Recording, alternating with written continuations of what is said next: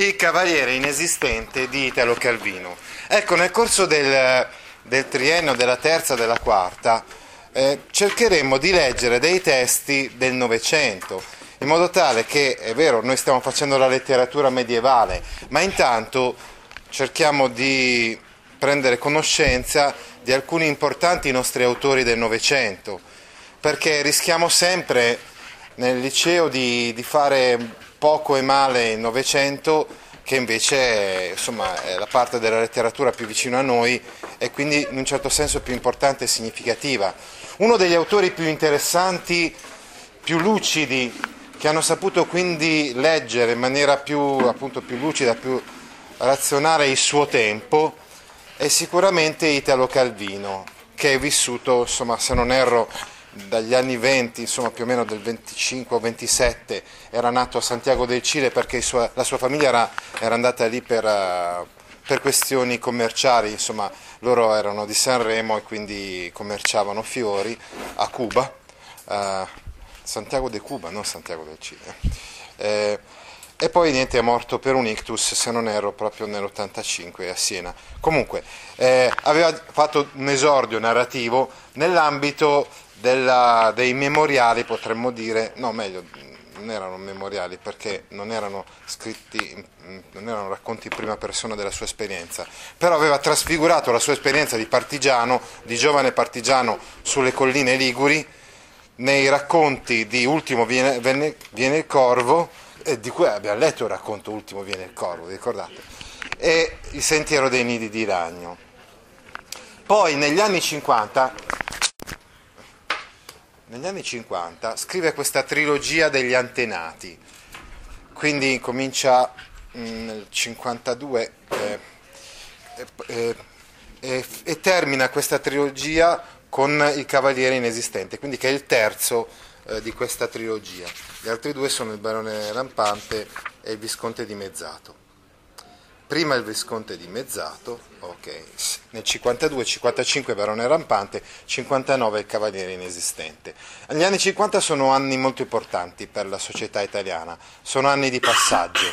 Bruscamente, in pochissimi anni, l'Italia passò da una, dall'essere, non dico una società contadina, ma sicuramente eh, vi erano delle caratteristiche, insomma, eh, una certa povertà, che segna l'Italia nell'immediato secondo dopoguerra eh, e quindi ancora un modo di vivere quasi tradizionale, prevalente si può dire, no? ad una industrializzazione sì, che stavolta tocca tutto il paese, a differenza di quanto era avvenuto in precedenza. O comunque diciamo eh, si creano i presupposti per quello che sarà il boom economico, il miracolo economico del 1960 egli eh, scrive questo romanzo che noi abbiamo scelto perché stiamo parlando di cavalieri, stiamo parlando dell'epica medievale di Carlo Magno dei paladini cristiani. Egli sceglie questa tematica anzitutto con un senso un pochettino parodico, sicuramente c'è un po' di parodia.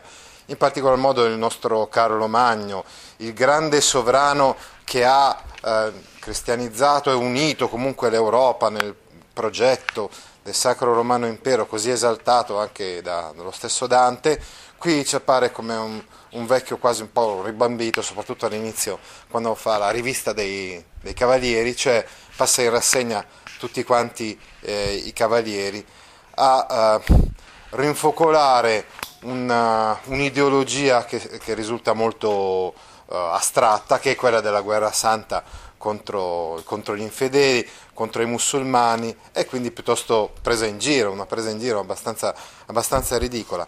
Ma nello stesso tempo è anche un romanzo in cui parla eh, di se stesso e parla in generale dell'uomo contemporaneo. Strano, un romanzo che ha come soggetto il Medioevo, no?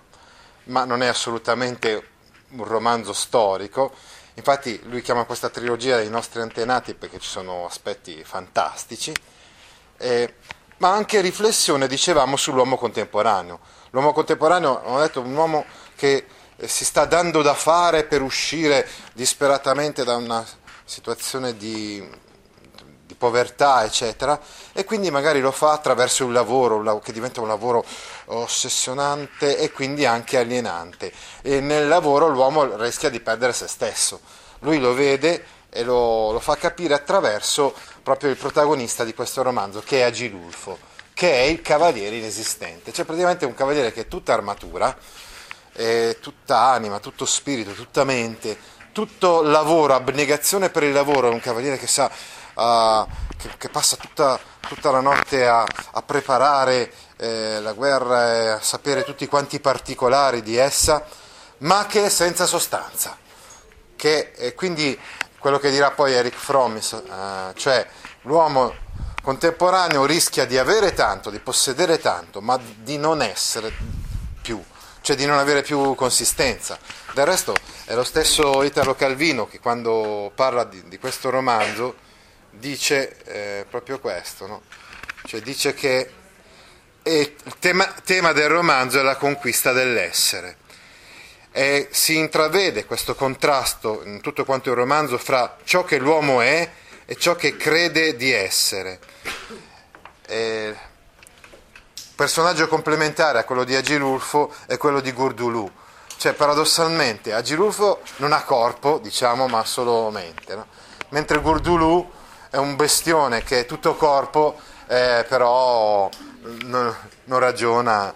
Eh, quindi, diciamo, da questo momento in poi, da questa rivista iniziale di tutti i cavalieri cristiani, incomincia un giro di, eh, di storie. Dovete sapere che Italo Calvino amava moltissimo l'Orlando Furioso, in generale i poemi cavallereschi, amava questa materia, amava l'intrecciarsi di storie e così si dipanano nel corso del romanzo storie molto intricate eh, d'amore.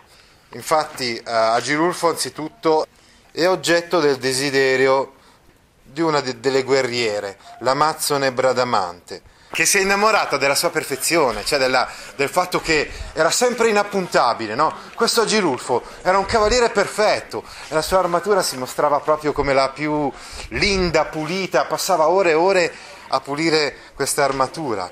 E così Bradamante è colpita dalla bellezza di questo cavaliere è stanca della monotonia di tutti quanti, di tutti quanti gli altri eh, soldati, uomini, eccetera.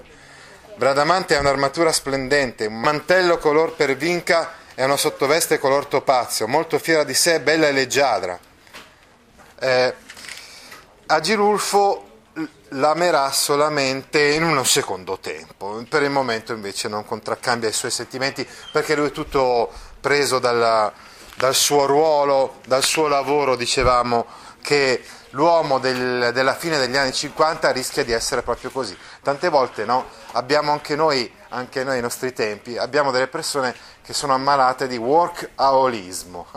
Non c'è solo l'alcolismo, ma c'è anche il workaholismo, cioè una malattia in base alla quale uno è preso dal suo lavoro e non vede più nient'altro nella sua vita e diventa quasi dipendente no? da questo da questo lavoro. Dicevamo che poi ci saranno anche altri, altri personaggi che, si, che, saranno presenti all'interno del, del romanzo, ad esempio Torismondo, un cavaliere cupo e fosco, che arriva all'accampamento insieme a Rambaldo, un altro, un altro cavaliere che è amico di Agilulfo.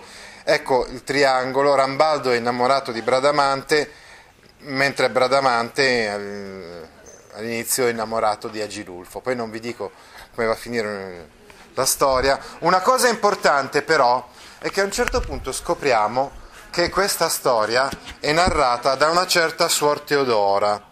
Ecco, Suor Teodora, hai già letto questo romanzo? Sì, sì. Ti ricordi che ogni tanto Suor Teodora si, si, ferma dicendo che si trova appunto nel convento, nel monastero, che sta raccontando questa storia e allora eh, in questi momenti il romanzo diventa quasi una specie di riflessione sull'arte dello scrivere e del comunicare e quindi diciamo che Suor Teodora diventa un alter ego del, di Italo Calvino stesso. Ti interessano file di questo genere? Allora vieni su www.gaudio.org e iscriviti alla newsletter A Scuola con Gaudio all'indirizzo www.gaudio.org/news. Now is the chance to use reliable energy to grow your money with the Dominion Energy Reliability Investment. Our new investment product offers competitive returns, no maintenance fees, and flexible online access to your money. Make the reliable investment in reliable energy. The Dominion Energy Reliability Investment.